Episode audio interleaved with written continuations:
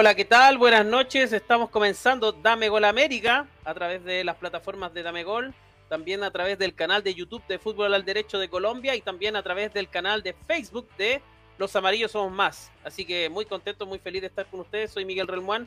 Es un gusto, un placer estar con ustedes a esta hora de la noche cuando acá en Chile son las 21 con 35 minutos. Se había conectado a Sugar Swing, se salió, va a volver a ingresar, pero eh, aprovecho de saludar a mi amigo eh, Joe Singh desde Argentina, desde el barrio de Quilmes, Argentina. ¿Cómo estás, Joe? Buenas noches.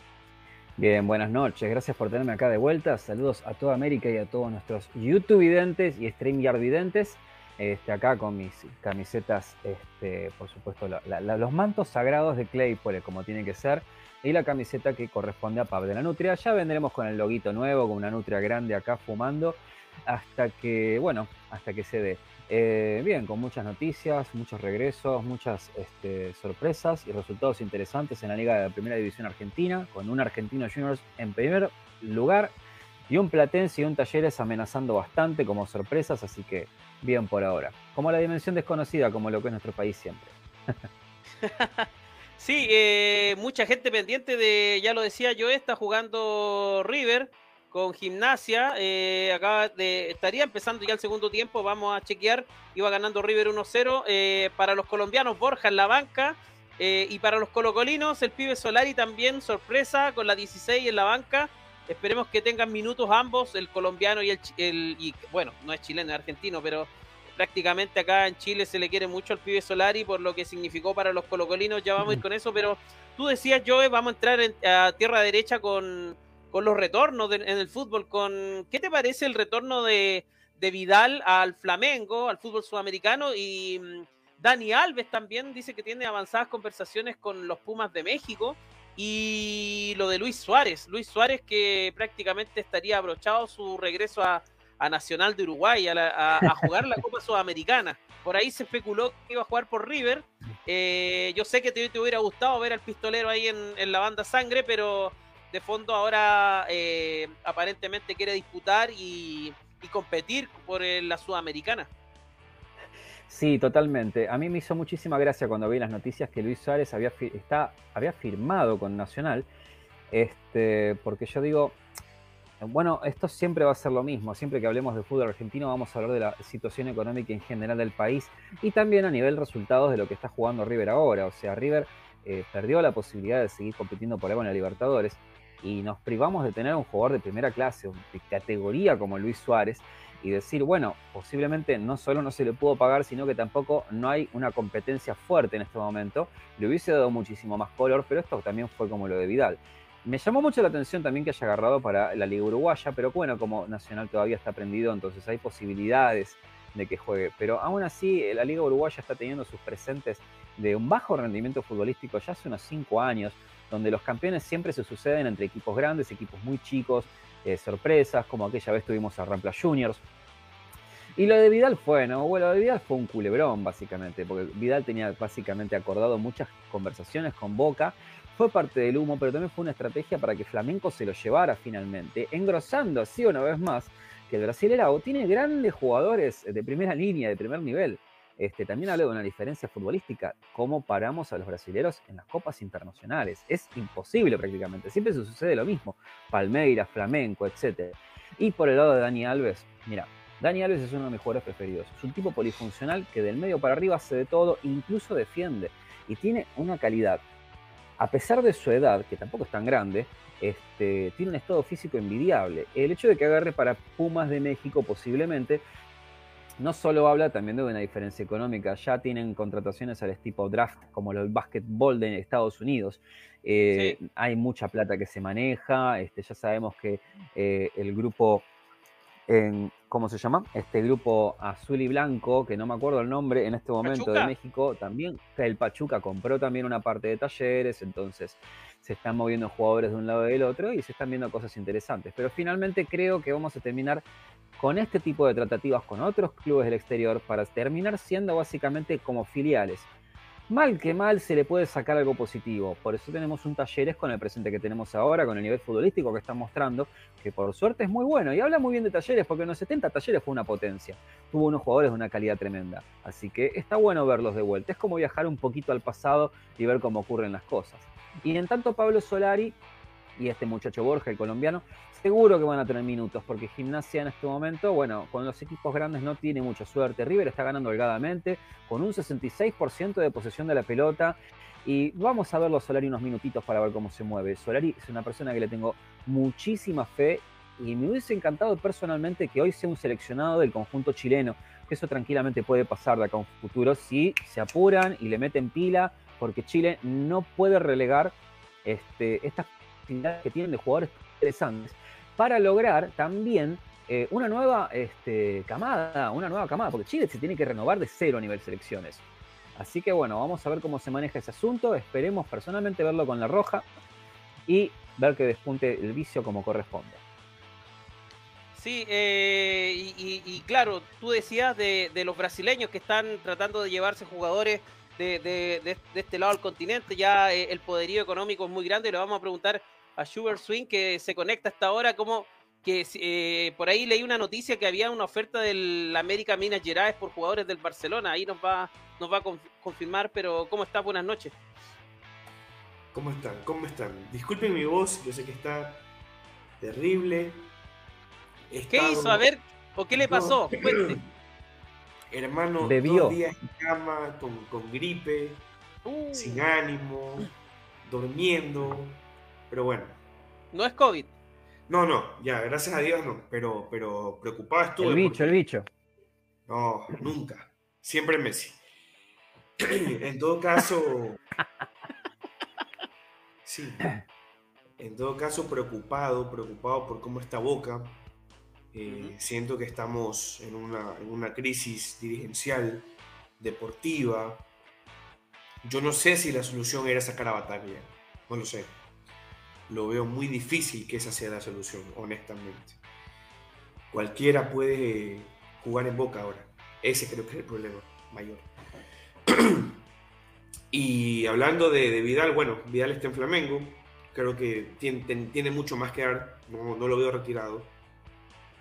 Lo veo retirado para la selección de Chile, pero para un torneo local creo que basta, basta con su talento y nivel. Puede jugar en Europa todavía, puede jugar en, en Brasil, en Argentina, etc.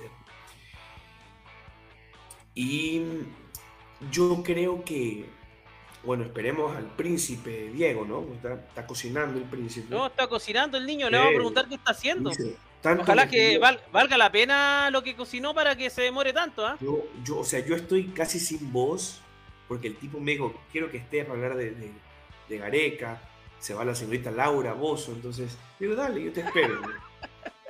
Y, y- y- y- y me queda mal, imagínate, me queda mal, pero bueno, así es esto. Yo Oye- creo que... oye, Te quería preguntar sobre Mastriani, eh, sonaba ahí una noticia que había ofertas de del América Minas Gerais. Sí, es verdad, es verdad. Eh, Mastriani y Emanuel Martínez, los dos. Ya, Los dos tienen una propuesta por parte de América de Brasil. Sí, señor. Los dos. Ambos están, están con esa. Con esa. Con esa. bah, hablando de las reinas.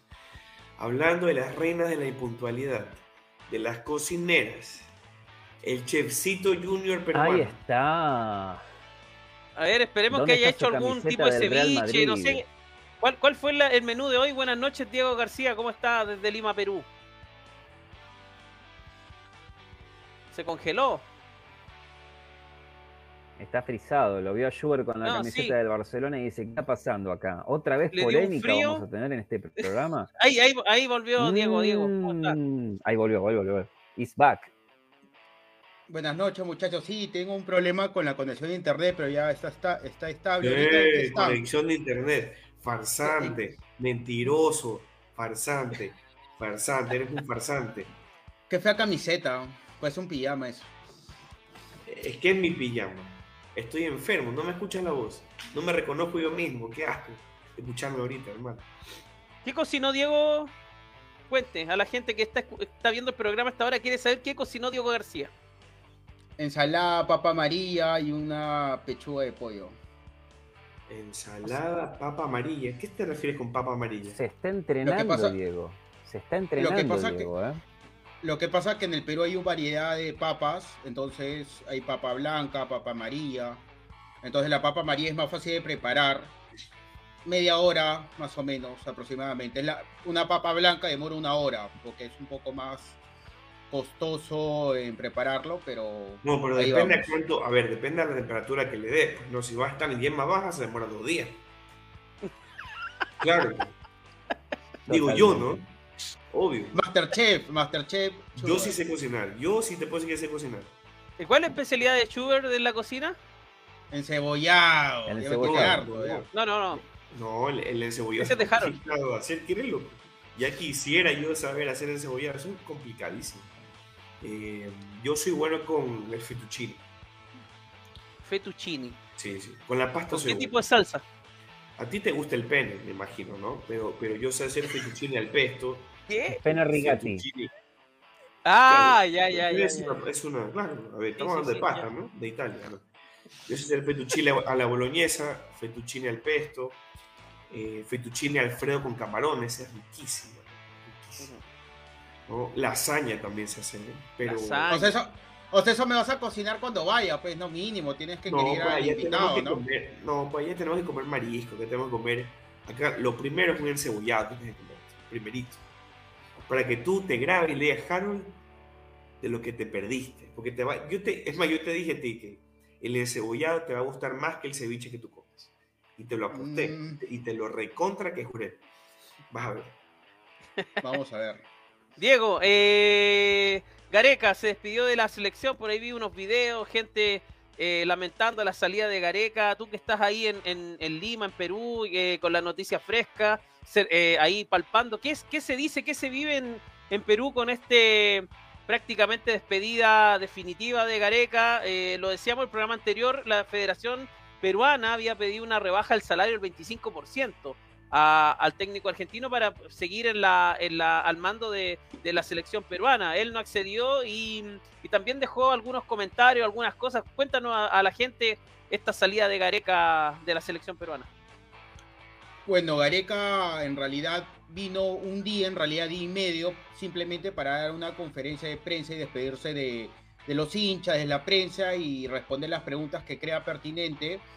Eh, en realidad se habló mucho referente a, esa rebaja de, salario, algunos dicen 20%, en tu caso tienes la información de 25% y otro de 40%, y ahí viene el problema porque el abogado de Gareca en su oportunidad habló de un principio de confidencialidad que no podía decir qué cláusulas contractuales está modificando para no violentar este, este pacto que ya se encontraba en los contratos, pero acá se dice que eh, Lozano, que es el presidente de la Federación Peruana de Fútbol, filtró dicha información a la prensa para, para que Gareca de, de cierta manera sienta una molestia y no pueda renovar, ¿no? Entonces, eh, me parece que la Federación Peruana de Fútbol, el presidente Lozano, no sé el motivo de las razones, eh, no quería renovar a Gareca. Evidentemente, una persona que le quieres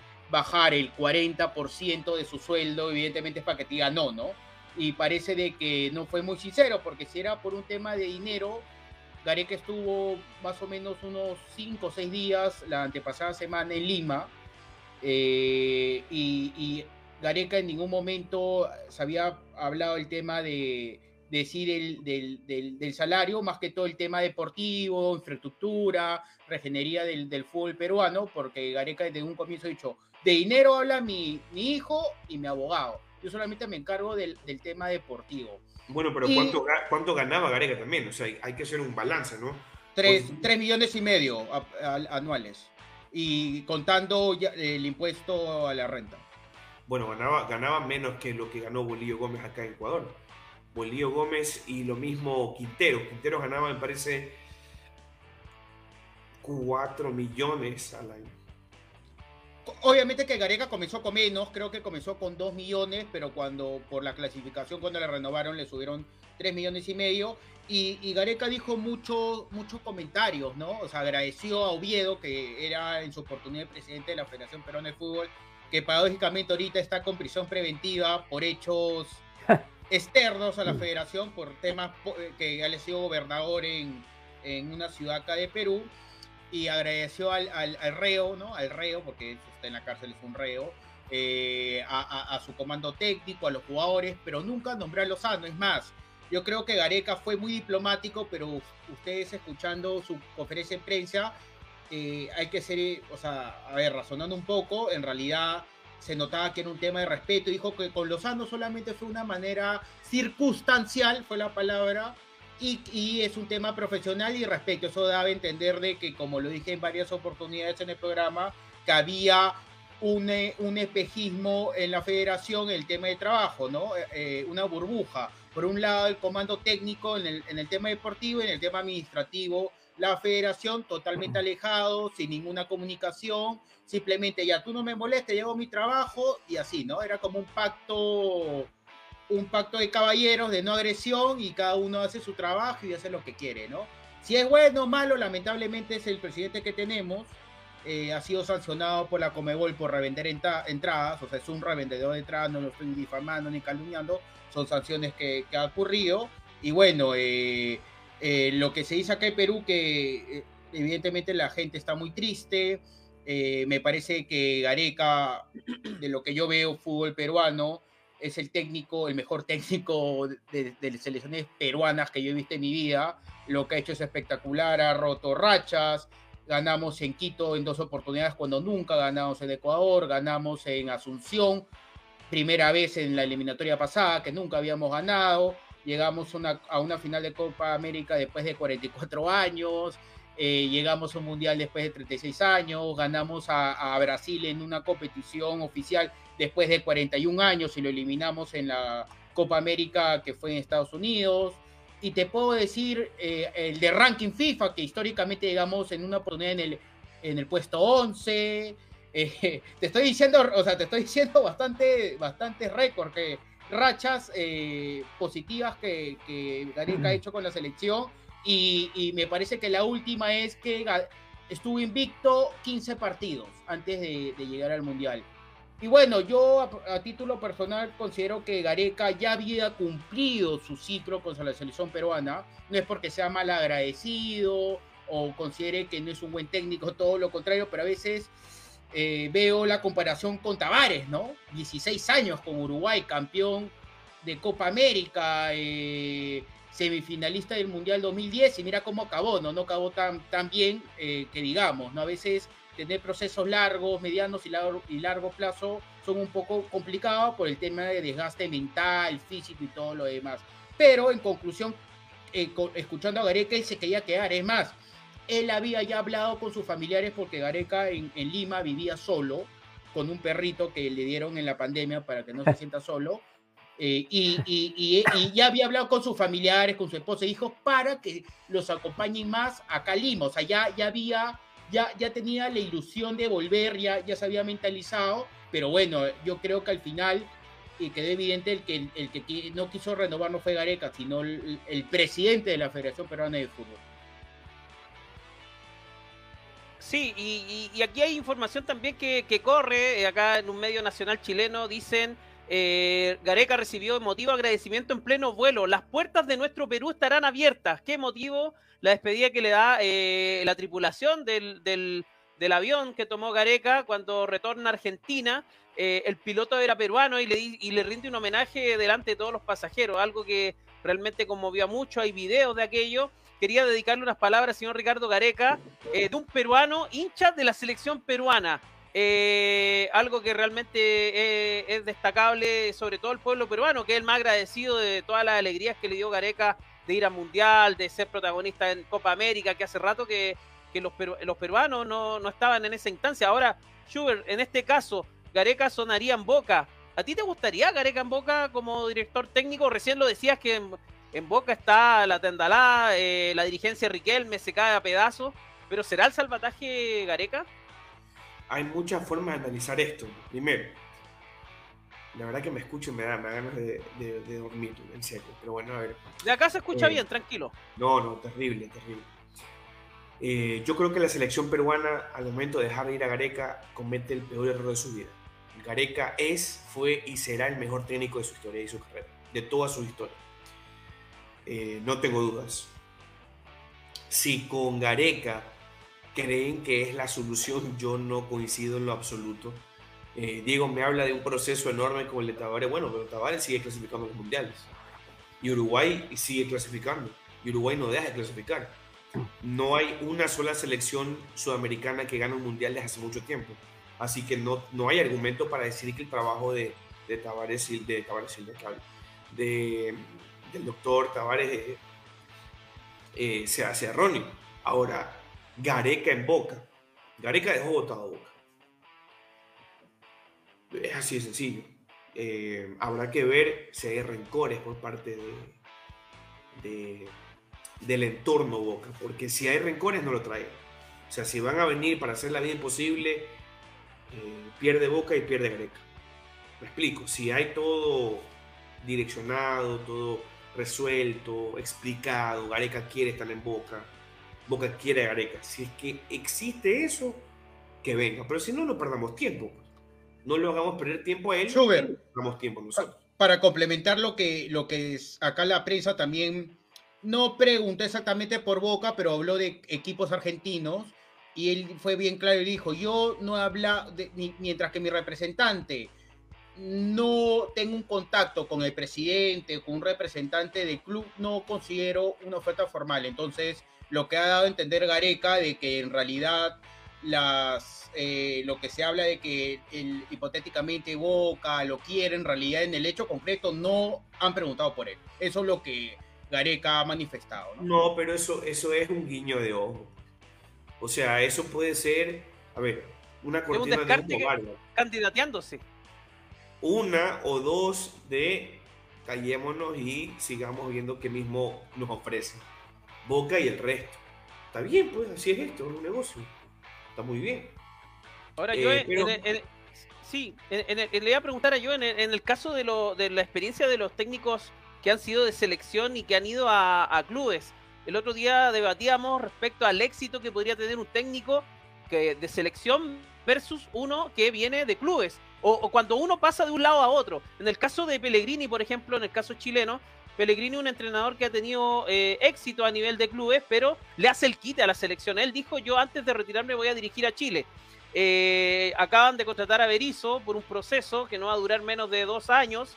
Y eh, en este caso, Pellegrini quiere eh, tomar la selección posteriormente a ese proceso, me, me imagino. Hay, hay una discusión acá en Chile, dicen Pellegrini le puede ir mal, le puede ir bien, 50-50. Eh, ¿Qué crees tú, Joe, en el caso hipotético de que eh, fuera a llegar Gareca a Boca? ¿Cómo le iría en los papeles? Eh, yo creo que en este momento Boca, eh, el problema institucional en este momento se llama Riquelme. Eh, no voy a hablar a nivel jugador porque a nivel jugador el tipo tiene un pie de oro, tiene un guante en el pie, de eso no lo vamos a olvidar nunca. Es un tipo de jugador que muy raro que se repita a nivel mundial porque es un excelente jugador, un excelente jugador, pero a nivel dirigencial está transmitiendo lo mismo que era a nivel lo que transmitía a nivel vestuario. Entonces, él decidía muchísimo dentro del vestuario, pronto se hizo cargo de un club y acá vemos las consecuencias. Yo no sé si fue mala idea o buena idea haber sacado a Bataglia, porque los resultados futbolísticos no estuvieron tampoco.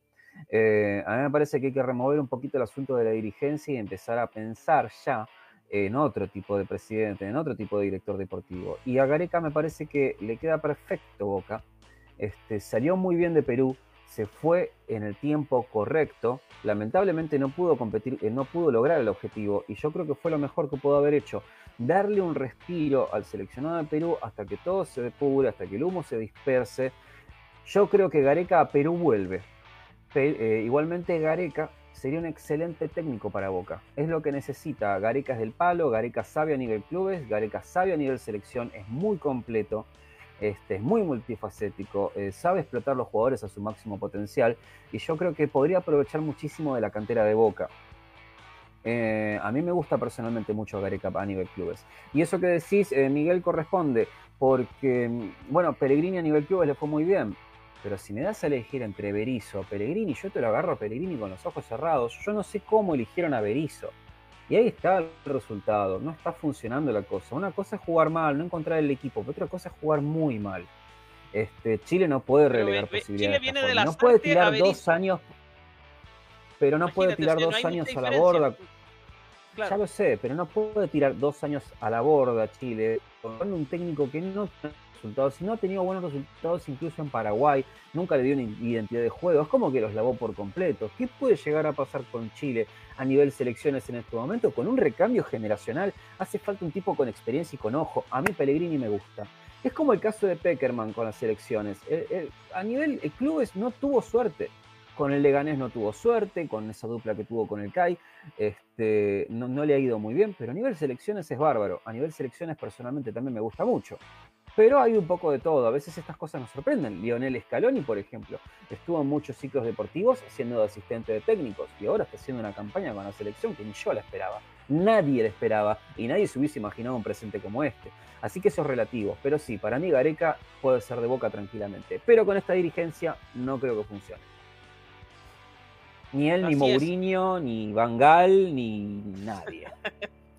Ni Bustos. Eh, bueno, No. vamos, eh, a, vamos, a cambiar de tema. eh, vamos a cambiar de tema, muchachos. Vamos a irnos a la Copa América Femenina. Ya eh, está en, en pleno desarrollo. Ayer Chile, eh, que venía muy bien, eh, con buena expectativa después de haber ganado por goleada a Bolivia, se enfrenta a la poderosa selección colombiana. Se come cuatro goles, pierde por goleada 4 a 0 con una eh, Tiana Edler realmente irreconocible. eh, eh, tuvo participación prácticamente en tres de los cuatro goles, eh, lejos de lo que se está acostumbrado a ver como rendimiento en Europa, en el Lyon, donde salió campeón de la Champions. Es muy distinto el nivel, también es muy distinto el equipo. eh, venía volviendo la, la jefa Carla Guerrero. Hay cuestionamiento acá en Chile, muchachos. Les cuento sobre eh, el, si sigue o no sigue Letelier, el técnico que llevó a, a un mundial, que los llevó también a una Olimpiada, a esta generación, eh, digamos, que ha tenido un- una pa- participación destacada los últimos años en Chile.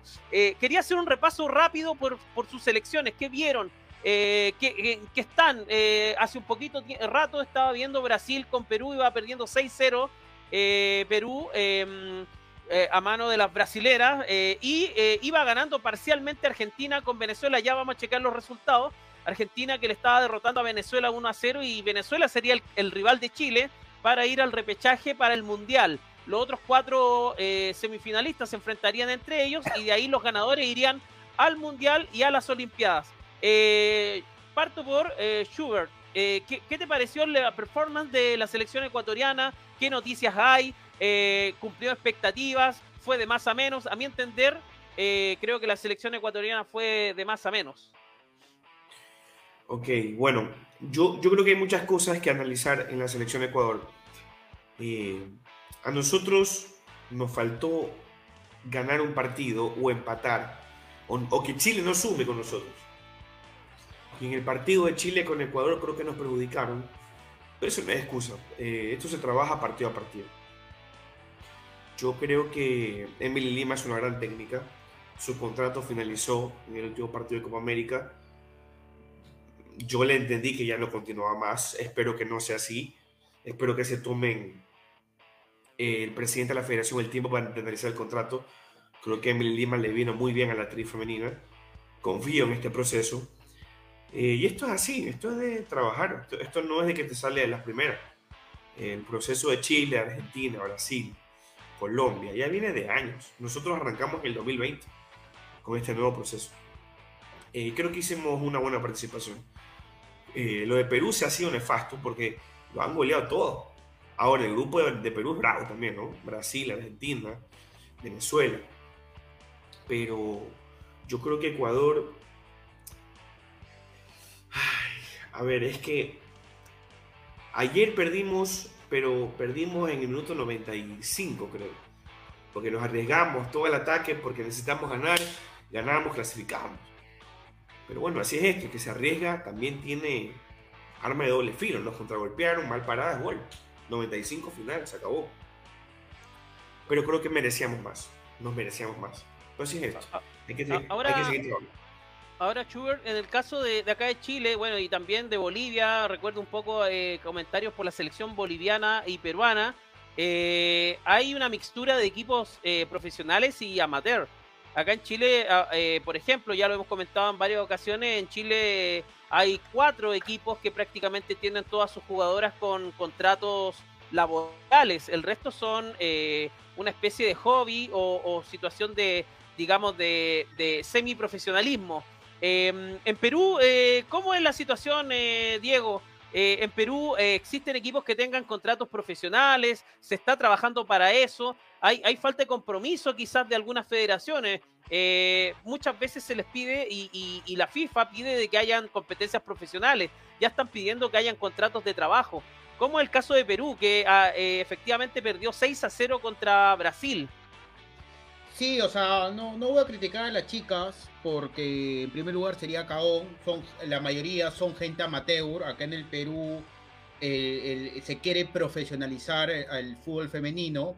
El, ahorita el equipo que se podría decir que es el base o, o que está ya profesionalizando con este año Alianza Lima, con 7, 8 jugadores ya tienen contrato profesional, eh, es el equipo que tiene más sponsor, entonces poco a poco se está profesional, intentando profesionalizar el fútbol peruano. Y bueno, esta Copa América ha sido terrible para Perú, de sus cuatro partidos, tres fueron goleadas eh, y 2-0 con Venezuela, evidentemente hay, hay equipos como Brasil que ya trabaja, que, que su fútbol femenino ya es profesional, eh, Argentina a pesar de que de que no, no, no están muy avanzados en el fútbol femenino, pero siempre el argentino con su ímpetu, garra y espíritu de, de- lucha ha quedado segundo lugar. Bueno, y Venezuela eh, me parece que debió hacer un poco más de puntos porque Venezuela ya viene trabajando en el fútbol femenino de hace mucho tiempo. Y bueno, Uruguay también no está muy avanzado en el, en el fútbol femenino, pero le bastó con, con ganar a Perú y por lo menos sumar sumar tres puntos, ¿no? Y bueno, lo, lo- a lo que yo voy es que esto es trabajo.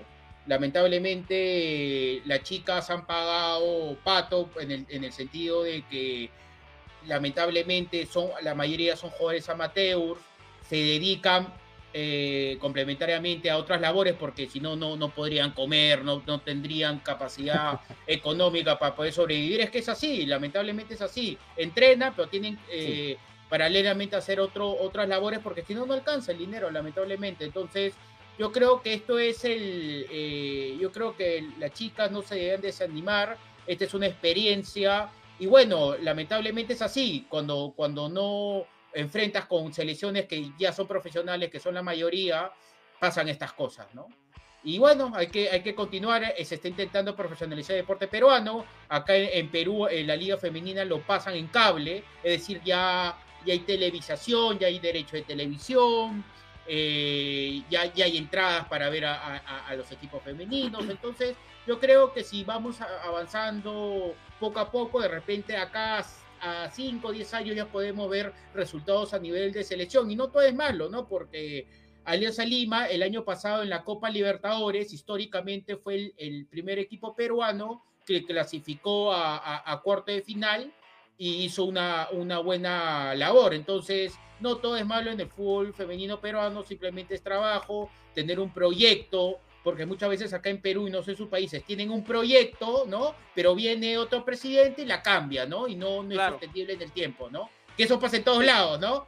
No, no sé Sí, por va- no no, no, no es la excepción Perú, en todos lados pasa. Ahora, eh, muchachos, quería, ya, le, ya voy a ir con Joe, con el caso de Argentina, que clasifica este cuadrangular final, lo más pro- eh, Argentina que ha ido eh, creciendo a nivel futbolístico, eh, siempre fue una potencia, pero tuvo unas par de eh, participaciones en Copa América anteriores donde no llegó a la final. eh, en este caso se ve muy bien afectado. Argentina derrotó a, a- a una potente Venezuela pero quería detenerme con esta muchacha, con Linda Caicedo, 17 años, líder del torneo en regates exitosos, 82.2, 88.2% de efectividad de regates y 83.6% de efectividad de pases. 17 años, es llamada a ser la gran figura del fútbol eh, sudamericano femenino.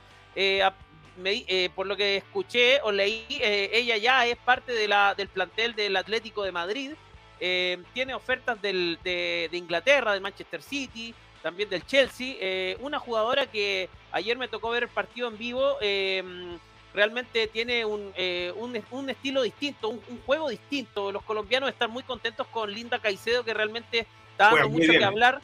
Juega, muy bien, bien, sí, se posiciona como en tres cuartos de cancha, por los costados, una velocidad tremenda, eh, un dribbling espectacular, muy lindo fútbol eh, genera Linda Caicedo, así que felicitaciones a los colombianos que tienen a esta linda jugadora que va a estar dentro del cuadrangular. Eh, ¿Qué te parece, Linda, eh, aprovechando lo- la, la imagen, Schubert? No, juega muy bien. Y, y aparte de los colombianos hay que felicitarlos porque los partidos que Colombia jugó de local los llenó. Llenó de Pascual Guerrero, llenaron estadios digamos, de 25, 30 mil personas. Y eso creo que es importantísimo para el progreso del fútbol femenino sudamericano.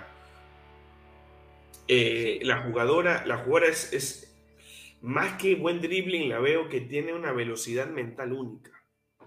Se mueve bien con la pelota creo que puede hacer un, gran trabajo. Un gran trabajo. Sí. Eh, Joe, Argentina eh, ya está incorporada en, la, semifinal. ¿Qué, se espera Argentina femenino eh, con jugadoras que realmente eh, le pueden hacer el peso a Brasil, a Colombia?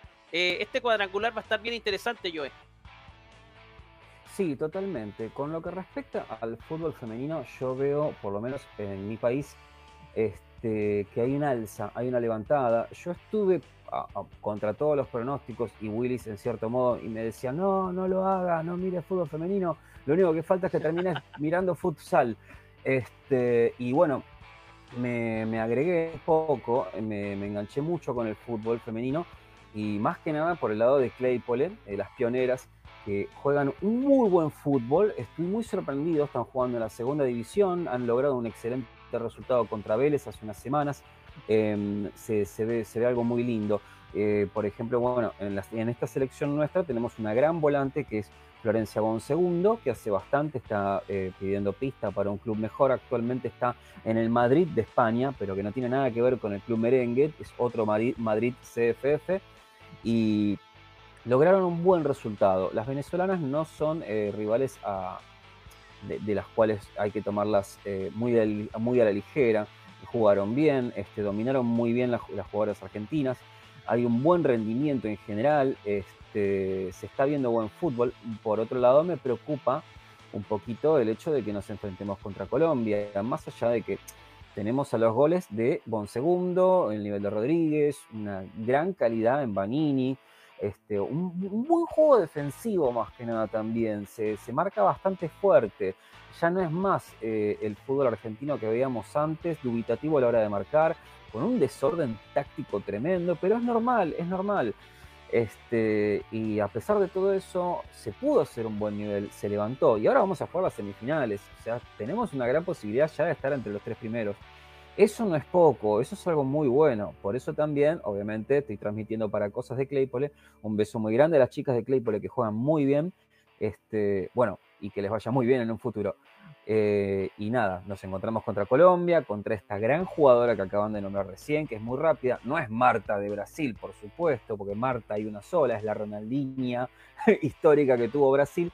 Pero sí, sí, es, es de preocuparse. Aparte, lo que tiene Colombia también es un gran poderío físico. Son pibas que tienen una musculatura tremenda. Yo las veía y decía, ¿qué pasa? ¿Cómo entrenan estas chicas? Y bueno, hay que tener cuidado. Pero por el lado argentino de la selección nuestra de las pibas, eh, la verdad que estoy bastante conforme. Yo, eh, la verdad que esperaba, lamentablemente, ¿no? Un poquito menos. Pero no por machismo ni nada por el estilo, sino porque últimamente a nivel selecciones no tuvimos la misma suerte que, que, otras, que otros equipos. Pero bien, bien, bien. Dentro de todo hay muchos jugadores en Boca, en River, en San Lorenzo, en Estudiantes de Buenos Aires como clubes del ascenso. Así que se están viendo cosas muy lindas por suerte. Sí, ya están definidas las semifinales. Lunes juegan, comienza estas semifinales. Colombia enfrenta a Argentina a las 20 horas. Y Brasil con la sorprendente Paraguay, que se metió ahí en, estos cuatro, eh, en la disputa de, de, estas finales, digamos, de Copa América, que dan pasaje a las Olimpiadas y al Mundial. Chile enfrentará en un, eh, por la disputa por el repechaje contra Venezuela, un difícil rival. Así que eh, muy bien por la Copa América Femenina. Eh, 38 minutos va ganando River Plate 1 a 0. Ingresó Pablo Solari, también Borja, el colombiano. Eh, un partido que se ve bastante intenso. eh, Gimnasia está llegando, pero River también hace lo suyo y el pibe ahí que se mandó un desborde y un tiro al arco muy cerca. Así que para los colocorinos, Solari ya debutó en River y para los colombianos también Borja, el 9, el goleador, el que está llamado a hacer los goles. Eh, y, bueno, va- vamos a, vamos a esperar cómo, cómo va con estos dos jugadores en, el futuro de River. Muchachos, para ir cerrando, torneos locales. Schubert, ¿qué nos puede contar allá en Ecuador? ¿Cómo va el torneo local? ¿Qué pasa con Barcelona? Bien, Barcelona juega este fin de semana. Juega el domingo 7 de la noche frente al 9 de octubre. Eh, creo que está tratando de subir el nivel. Quiere ser campeón directo. Es un equipo que ganó la primera etapa con las justas. Ahora viene la segunda. Se van jugando dos partidos, perdió el primero y ganó el segundo. Le quedan 13 compromisos y vamos a ver si llega a la final con otro equipo o gana la etapa y es campeón directo. Pero lo veo de a poquito que va subiendo. Vamos a ver, vamos a ver cómo responden los muchachos este fin de semana. ¿Por qué del puntero en Ecuador? Ahorita creo que es Independiente del Valle con 6 puntos. Independiente del Valle. Sí. Pero yo, pero Schubert, yo escuché el día sábado en tu programa otra cosa, ¿no? Acá Schubert creo que cuatro días cambia de opinión del Barcelona-Ecuador, ¿no? ¿Por qué? ¿Qué escuchaste? A ver, cuéntame. Escuché Uy, crítica a varios jugadores, escuché de que este equipo no quiere ser campeón, que hay varios jugadores que ya no le, no le interesa jugar en Barcelona Ecuador. Vi muchas críticas por haber partido, por haber perdido el primer partido y por perder, me parece, la Copa Ecuador con un equipo de segunda categoría. No sé Claro. si me puedes confirmar. Y, y vi una crítica que está bien, ¿no? Constructiva, pero me sorprende que acá cuatro días, porque has ganado un partido de semana, cambias a 360 grados tu opinión, ¿no? A mí me sorprende, ¿no? Qué linda ella. Sigue comiendo tu ceviche mientras yo te explico. A ver, escúchame. Eh, Ecuador, acá en Ecuador tienes dos torneos, la Liga Pro y Copa Ecuador. Yo me enojé mucho porque a Barcelona no le interesó eh, jugar la Copa Ecuador y se notó claramente por parte del técnico y los jugadores. Yo jamás voy a permitir que la actitud tanto del, de presidencia, grupo técnico y jugadores sea que me importista. Yo me enojé por ese partido porque jugamos con equipo mixto, eh, no habíamos, ten- teníamos un mes de para, por acá hubo un paro nacional en Ecuador. ¿Por qué poner un equipo mixto? ¿Por qué? No, no había sentido. Eh, me molestó mucho la actitud de dos jugadores. Y después, contra el fin de Manta, que fue el primer partido de la segunda etapa, vi una actitud de dos jugadores que no les interesaba. Y yo di nombres. Eh, pero ¿qué pasa? Que el, el siguiente partido en Ambato, en la altura, Barcelona se queda con 20 hombres, con, perdón, eh, con 10 hombres al minuto 20 y ganamos 2 a 0. La actitud cambió, el estilo de juego mejoró, jugamos con 10, nos supimos defender bien, rematamos el segundo. Eh, vi un cambio de actitud y por lo menos un, un aire distinto. Entonces yo no puedo tampoco dejar de, de- de decir lo que es, ¿no? Ahora, mi teoría de que el jugador que no quiere estar en Barcelona, bueno, que se vayan, pues, ¿no? Porque no, esto no es junta de beneficencia, pero vi, ese cambio. Por- Si no, estuviera dándole palo aquí. Así de sencillo. Ahora, este fin de semana, Barcelona tiene que ganar, no hay otra opción.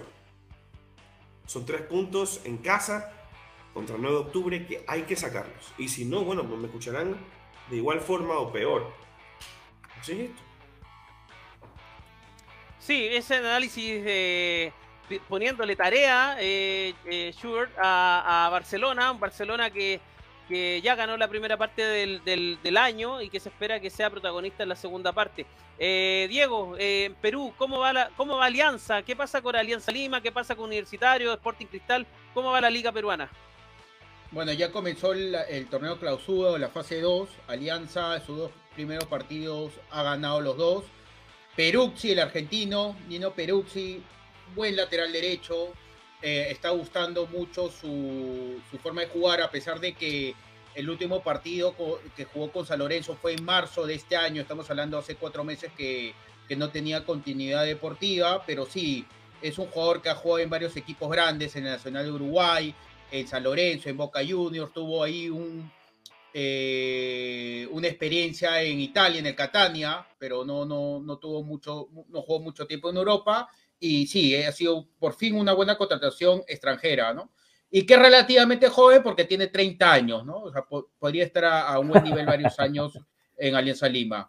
Y referente a, a- eh, referente a Cristal, ganó sus dos primeros partidos, le ganó al Melgar, al, al actual ganador de la fase 1, no se dice acá campeón, sino ganador de la fase 1, le ganó a llenar equipo 1 a 0 y, y se está perfilando también como candidato para ganar esta segunda fase. Y bueno, y acá eh, les comento, hubo este muestra deportivo, pero que tiene que ver con, con, ¿no? con clubes deportivos, una bronca, una pelea entre Jefferson Farfán con Caballito Hurtado, que ha jugado en Chile, el, el último equipo fue el, eh, la Unión Española, parece por temas de, de decirle adjetivos en su oportunidad, parece que Farfán seguía a picón y se fueron a los golpes, eso es lo que se dice, y bueno, eh, pare- eh, hay mucha prensa amarillista en el Perú que me parece que quiere que quiere dividir el vestuario de Alianza porque parece un chismefono, ¿no? Que en un periódico deportivo se vean estas cosas, pero bueno, Alianza Lima, el último partido ganó 3 a 1 el Sport Boys, con, estaba con un jugador menos del minuto 15 del segundo tiempo, y como yo lo vi jugar, yo, yo no vi que hay un conflicto, ¿no? Porque si el vestuario está partido, se ve reflejado en el campo de juego, eso no lo tengan ninguna duda, y yo no he visto que el, el vestuario esté partido, pero bueno. Eh, eh, Alianza Lima juega el día sábado tres y media en Trujillo con el Manucci, así que esperemos que, que siga ganando. Y bueno, Universitario tiene cuatro puntos, ganó su último partido 4-0 con la Universidad San Martín de Porres. Y bueno, siempre Universitario la- las primeras tres, cuatro fechas va bien y de ahí se va diluyendo en el tiempo, ¿no? Son campeones los primeros tres, cuatro fechas, son campeones nacionales y de ahí se olvidan de jugar, ¿no? Es la verdad, es un equipo que en, en los últimos años no, no ha campeonado. Es más, si este año no campeona van a ser ya 10 años. En dos años ya es su centenario, así que los problemas económicos también que, que tiene, evidentemente, se ve evidenciado en el tema deportivo, pero esperemos que los tres grandes eh, se puedan no, sola- no solamente generar dinero, sino también competir en Copa Libertadores el próximo año, ¿no? Que esa es un- una deuda de fútbol peruano de muchos años que ningún equipo peruano compite, ¿no? En Copa Libertadores, porque ya sabemos que Melgar es una excepción a la regla, siempre hay excepciones en la regla en la vida, Mm. Y bueno, acá en una semanita se enfrenta al Inter de Porto Alegre, ¿no? Que Por esperemos. que- Sudamericana. por Sudamericana, exactamente. Muy bien, sí, Melgar, es sorprendente Melgar, eh, que lamentablemente no pudo enfrentarse a Colo Colo, hubiera estado lindo ese, ese enfrentamiento. El, acaba de terminar el partido entre River y Gimnasia, ganó River 1 a 0. Eh, pasamos a Argentina, pasamos la cordillera desde acá de Chile a Argentina con Joe, con, con el clásico, hoy día jugó eh, clásico de Rosario, Central con Newell's, ganó Central 1 a 0 Lo ganó Carlitos Tevez. lo ganó Carlitos Tal Tevez, cual. celebra Schubert eh, un, un, en un, un partidazo con un, con un Una marco pregunta, de, de público pero- tremendo. Sí, Pero Tevez tiene licencia o no tiene licencia, porque al final esa es la gran duda. la No, primera semana me, no lo me tiene. metieron, claro, porque creo que tienes que estudiar sí o sí como dos, tres años y él por los plazos no llegaba, ¿no? Y, pero se discutió la primera semana y ahí como que la noticia ya nunca más se escuchó, ¿no? Deja de ser llorón. Deja ¿Por qué de ser llorón. pero, pero ¿por qué Pero lloró? cuando Pirlo, cuando Pirlo fue técnico de la Juventus, apenas se retiró, ahí sí no dijiste nada, ¿no? Alcahuete. Pero, pero habla cuando te conviene. No, Pirlo habla cuando te no, conviene. escúchame, Tevez, A Pirlo se le permite todo. Y a Carlitos No, pero- Tevez en Argentina también parece. No, pero fueron los propios técnicos argentinos que hicieron esa denuncia. O sea, yo no estoy inventando nada. O sea, yo Aquí al lado hay un parque, mira, ve. Aquí al lado hay un parque. Aquí al lado. Oye, muchachos, ¿qué- pero qué- eso- lo, que, lo qué- que dice Diego, lo que dice Diego no es tan fuera de, de lugar, porque, por ejemplo, acá en Chile, lo, eh, la envidia está en todos lados. Bueno, y Becachese, por ejemplo, eh, fue entrenador de la Universidad de Chile antes de llegar a, a Defensa y Justicia. Y acá los mismos eh, gremios de, de entrenadores lo acusaron a la Conmebol de no tener la licencia, de no haber estudiado. Él finalmente se acreditó que estudió, pero estudió online. Estudió la carrera de entrenador online en España. Y ya después salió una cantidad de memes terribles. Becachese no fue uno de los más queridos porque salió muy mal con San Paoli de la selección chilena, de, de hecho con demanda incluida. Después llega a Argentina y bueno, ya ahí hizo historia. eh, hoy día también suena como candidata a la selección peruana. Así que eh, Becache- esa es la historia un poco de Becachese. Acá en Chile se le criticó porque estaba dirigiendo sin, sin la licencia, después acreditó que había estudiado online, que había estudiado telemático. ¿Qué les parece? O sea, es que en realidad, en realidad no es que lo de Tevez no es que me caiga mal, o sea, es un- para mí Tevez es un ejemplo a seguir, pero el tema es que el- el- el- el- hay procedimientos que se tienen que realizar, ¿no? Y uno ha denunciado, o sea, es lo que uno escucha en la prensa, y bueno, y Schubert como defiende a Riquelme, imagínate, si defiende a Riquelme como presidente de Boca, ¿qué podemos esperar? ¿No? ¿Cuándo lo defendió Que Riquelme? segunda boca, que segunda boca, Nada. pero que Riquelme siga de presidente, ¿no? Que segunda ¿Cuándo? boca, que segunda boca ¿Cuándo? porque sea presidente, ya, ya está bien. ¿Cuándo he defendido a Riquelme como dirigente? Dime cuándo. Es que no, es que no dices nada, no dices ni sí ni no. ¿Cómo que no Ni digo ni sí ni silencio. no? O sea, es que tú no criticas a Riquelme, hermano. Para ti tú te quedas con Riquelme, el 10 de Boca, el mejor jugador que ganó tres Copas Libertadores, pero yo nunca he visto una crítica a Riquelme. Eres Pero si yo- suavecito. yo- pero- Como si que- suavecito eres, o sea, está bien que sea tu ídolo, Mira, que lo ahorita- como jugador, ahorita por la voz. Ahorita por la voz no puedo andarte golpeando cara. Me dice cuando termines para responder. No, sí, continúa, continúa. Ya. ok. Eh, la semana pasada o hace dos semanas yo vine acá y dije que Riquelme se estaba peleando hasta con los empresarios de los jugadores. O sea, hasta eso vine a decir acá. Riquelme como dirigente es un tipo ahorrante. Ha hecho bien las cosas en pocos lugares de directivo. Ahora, los números lo terminan avalando a Riquelme, porque le gana los títulos a River. Le ha quitado todos los títulos a River. Pero a los hinchas de Boca le interesa más un torneo No, no. local o ganar la Copa Libertadores, No. yo te pregunto. Está, está clarísimo, Diego, está clarísimo eso. Pero Riquelme se defiende con eso. ¿Cómo tú le, cómo tú le reclamas algo deportivo, como por ejemplo ganar a Libertadores a un equipo que no la gana desde el 2000, ¿qué será? 2005, 6, 4. 2007, creo, 2007. No, no, 2007 fue Sudamericana. Ah, ok. ¿Cómo le reclamas tú? ¿Me explico? Pero sí, efectivamente está haciendo un trabajo muy... El scouting es pésimo. El scouting es pésimo. Las contrataciones son pésimas. Tenemos un equipo tibio, tenemos un Volvió equipo de... Nuestro, equipo nuestro equipo parece que, que sea Alianza Lima o Barcelona. Eso parece. es que sí. Pero, Schubert, en, en el caso, por ejemplo, de la comparación con River, que, me, que metió ahora una, dos contrataciones fulminantes, lo de Solari, eh, uno de los jugadores más importantes de Colo Colo, de Buena Copa, y también del colombiano Borja. Eh, pero Ri- ¿qué- eh, a ver, sí, ya. Quiero, sí, quiero sí, que la tú- comparativa entre Boca y River, eh. ¿River le está pasando por arriba en cuanto a las contrataciones? Ya, a ver, va- vamos a ser honestos. Sin ánimo de ofender, quitémonos la camiseta de Colo Colo, Alianza y Barcelona. Quiero que tú me digas qué es Colo Colo hoy por hoy en Latinoamérica.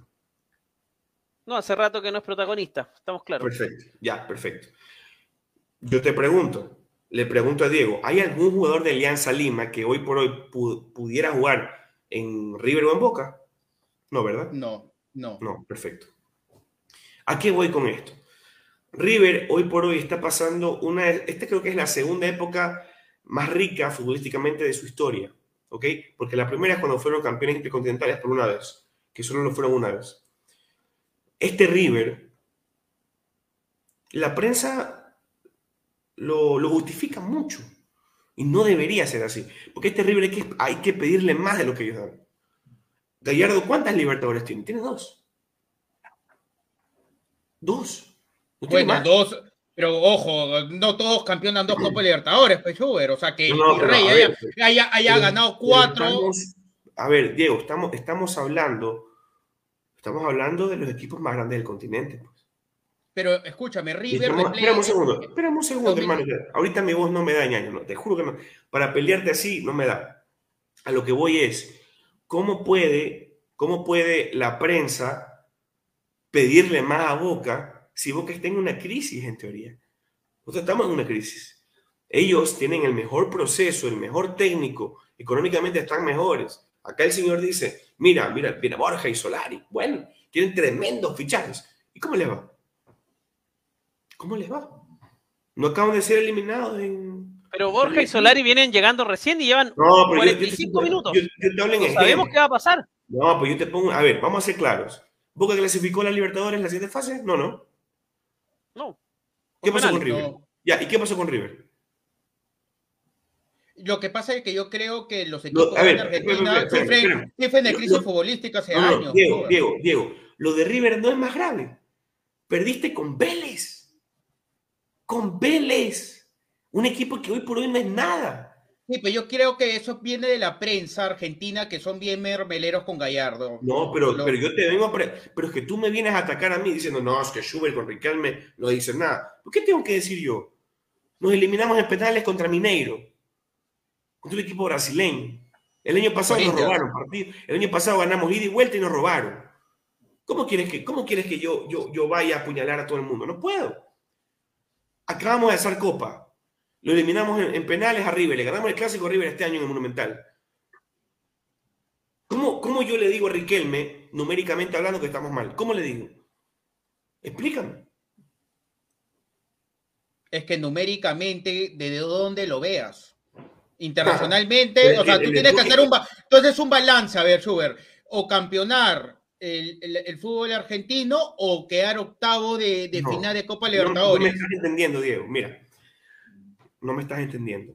Boca, en su peor parte, yo creo que de su historia, que la estamos viviendo actualmente, es campeón Copa Argentina, Supercopa, Torneo Argentino, etc.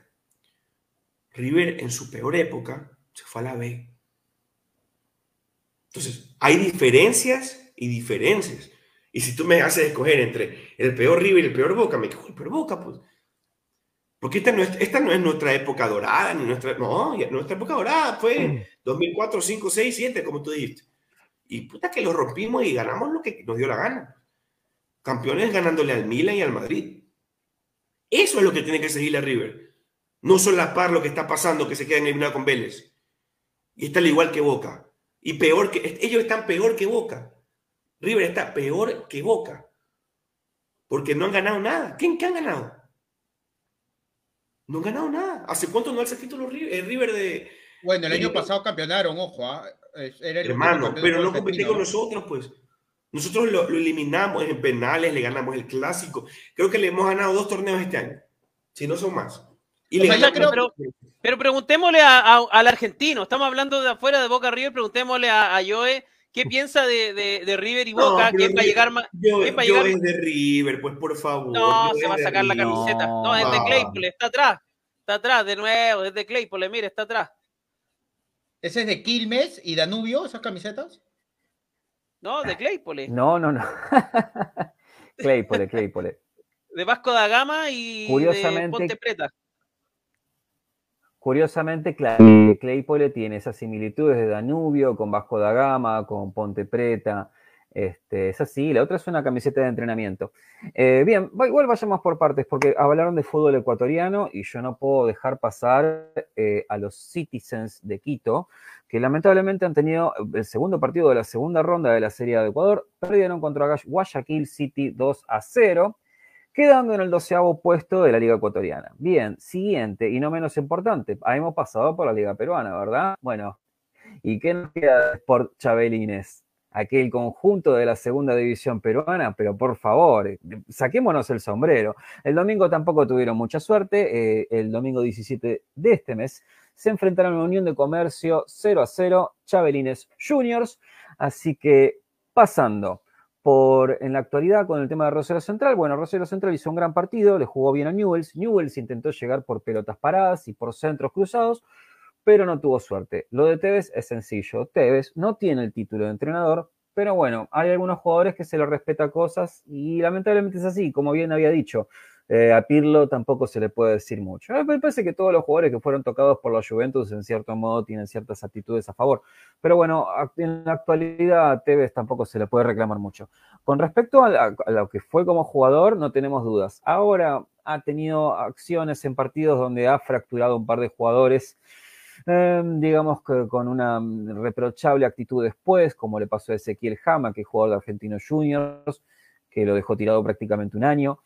Pero después volviendo al tema de Boca, Boca no hace pie, este, Riquelme ya prácticamente es manager, técnico, presidente del club, es un poco tóxica la situación, eh, les recordó a los jugadores en dónde están jugando, en las posibilidades que tienen, que banca a muerte a este plantel, eh, han traído a Roncaglia, levantando muchísima polémica por cómo se fue Roncaglia en el 2012 y no había quedado bien visto por la hinchada y ahora volvió con un nivel superlativo con 30 años, que parece que eh, no es algo que de Boca, el River, es un reflejo también de cómo está el fútbol argentino. Por un lado, eh, Luis Suárez no pudo venir a River, primeramente por una cuestión económica y segundo porque quiere jugar a Libertadores con Nacional. Después Vidal con lo de Boca, ya todos sabemos cómo pasó.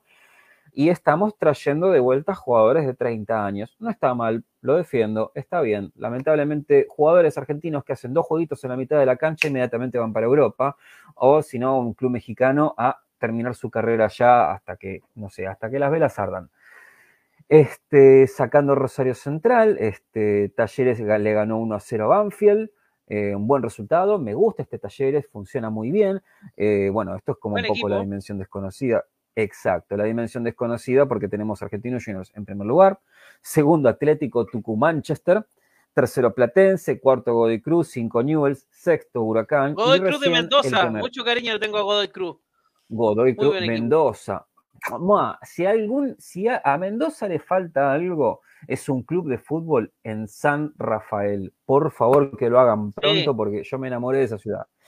El, siguiente grande que continúa, grande entre comillas, es Racing en séptimo lugar.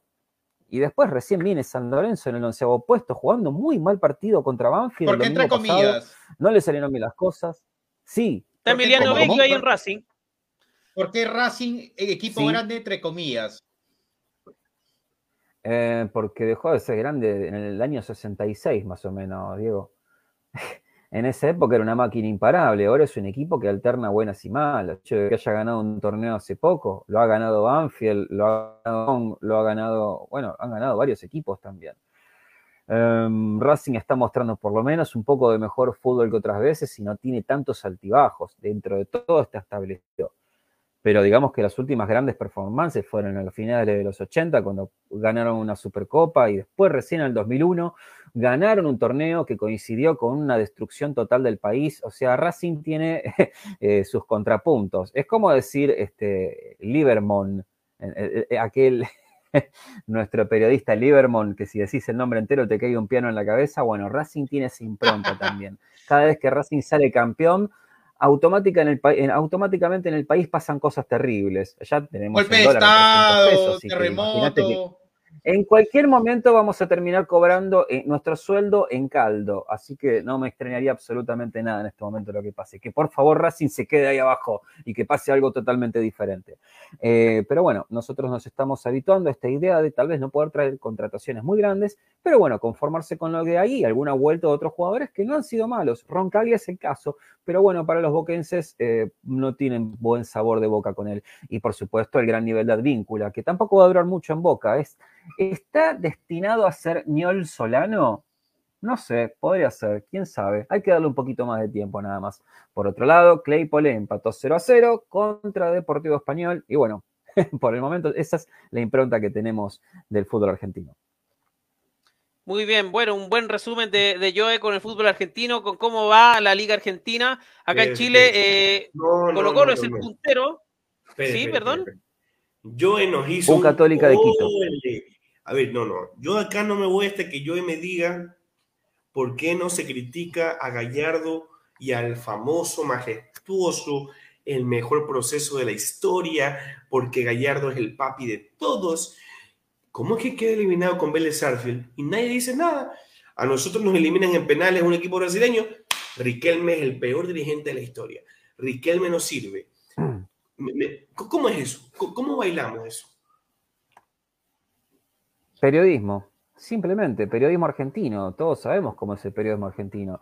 No, Eh, y Charlo no periodismo estamos peruano poniendo lo también, porque el señor, este el, señor, el señor Diego vino así.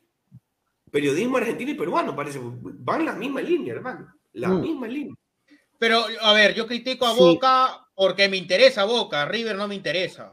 O sea, por mí que descienda a la B Lo de que nuevo. pasa es que el problema de River, el problema de River es futbolístico, el problema de Boca es puramente eh, digital. Y es más vistoso que Boca está pasando por un montón de cosas a nivel dirigencial, a nivel técnicos. Nadie quiere agarrar la papa caliente que es Boca en este momento. Y tampoco están teniendo grandes jugadores. Este, o sea, eh, tenemos al. eh, bueno, Boca tiene al Pibe Benedetto que no está haciendo cosas buenas.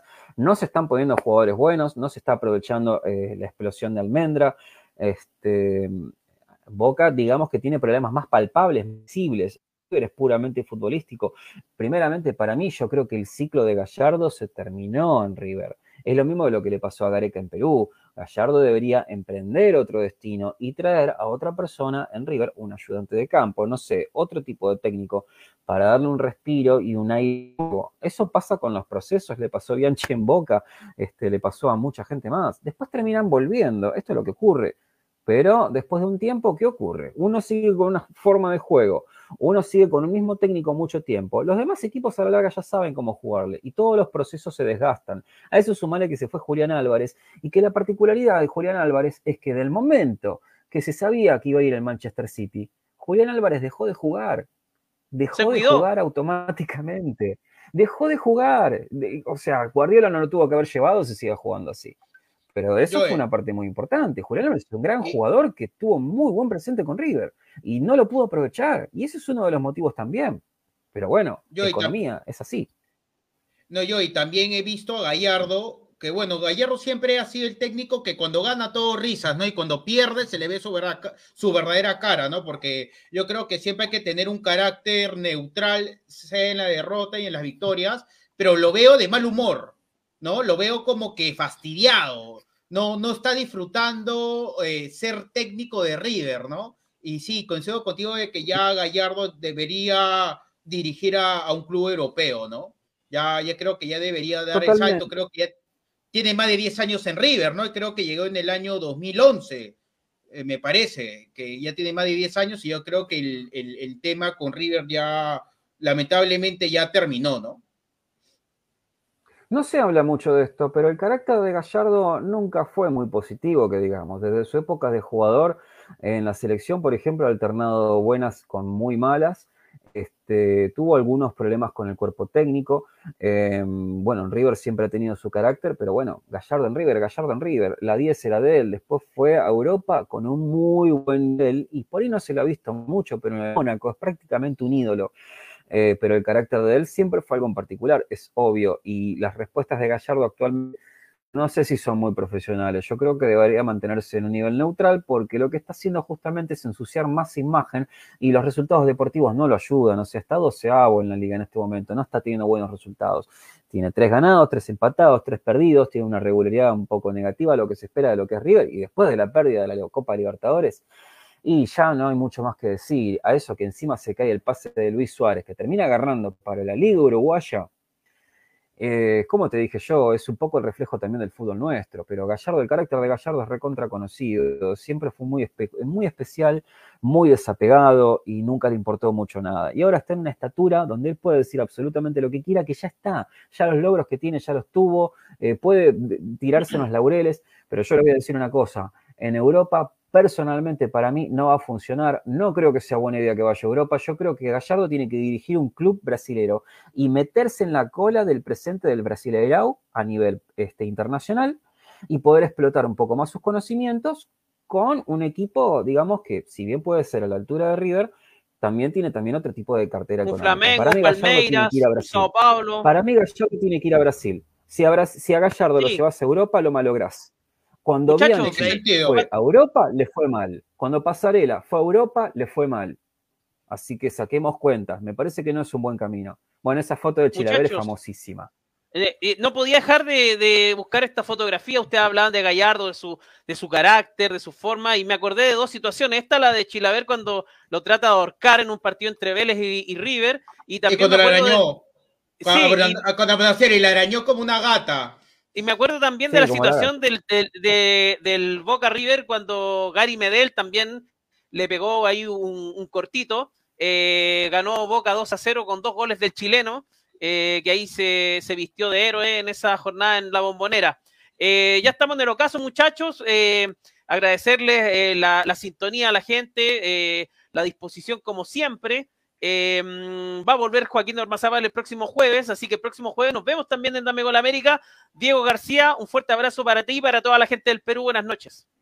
Gracias, amigos. La pasé muy bien hoy día. Esperemos que ya esté, estemos los seis, ¿no? Eh, que falta Joaquín y, y nuestro querido amigo Harold, que ya más o menos la primera semana de agosto ya va a estar con nosotros todos los jueves, ¿no? Hay que hemos dejado un poco de lado el fútbol colombiano, ¿no? Porque no ha estado Harold, así que esperemos que, que venga para que lo haga renegar a nuestro amigo Schubert y que Schubert también cuando diga que va a venir, venga, ¿no? Porque hay que decirle a, lo- a, a los al que Schubert siempre nos dice que nos confirma y de ahí nos deja plantado. Así que de ahora en adelante Schubert se compromete a venir todos los jueves con nosotros. Señor, usted habla de Schubert y hay que hacerle un homenaje. Hoy día vino con su garganta destrozada, hizo un esfuerzo tremendo, estuvo con nosotros, así que ahí pagó todos lo- los programas que nos dejó plantados. Así que grande Schubert, un fuerte saludo a Guayaquil, Ecuador y a toda la gente hermana de allá de, de su país. Lo que el Señor no dice es que yo falto por trabajo. Yo no falto por comer. Pues. Me apago la cámara comiendo. Nos vemos. Un abrazo ¿ah? y que la pasen bien el fin de semana. Don Joe Singh, un fuerte abrazo para Argentina y para el barrio de Quilmes. Buenísimo, muchísimas gracias. Bueno, este, los saludo desde acá. eh, muchas gracias por tenerme acá de vuelta. Eh, a la otra vez estuve con mi pareja Águeda dando una vueltita y entramos en un restaurante y decimos, probamos el ceviche. ¿Qué es el ceviche? Ay, no sé qué es el ceviche. Dije, tengo miedo, no lo voy a probar porque a ver si me pasa algo. ¿qué te va a pasar? o tengo una reacción Déjate alérgica. joder. Déjate A ver joder, si me pasa algo. Yo no sé qué tiene el ceviche, no sé qué tiene, qué, qué pescadito, ¿Qué camarones. quiere decir que es no como un. Viagra, un Viagra sudamericano, un Viagra peruano? El pescado, sábado que viene voy a probar ceviche, yo lo voy a mostrar en vivo. este, así que bueno, bueno, Pero pruébalo, muchísimas gracias. pruébalo. bueno, Pruébalo con arroz con mariscos. Ceviche con arroz con mariscos. bueno, vamos a ver qué ocurre entonces. Bueno, Va a muchísimas gracias por tenerme acá. Un gran saludo a Schubert, Joaquín, a Harold, al gran Miguel que siempre está ahí manejando los hilos y por supuesto al gran Diegas, al gran Diegas que ya tendremos otras charlas acerca de espiritualidad y otras yerbas. Así que gracias. Eso. Eso. Eh, bueno, muchachos, y muchas gracias a toda la gente que se conectó, Mayra Paladines, a, también a nuestro queridísimo Harold Cárdenas, de director, eh, presidente y, y todas las la, derivadas de fútbol al derecho de Colombia. Así que un fuerte abrazo y muchachos, nos vemos el próximo jueves. Escuchen el programa por Spotify. Eh, esto es Dame Gol América y despídase, querido Joe Singh. Y por supuesto, dame gol América. Eso, eso. Buenas noches.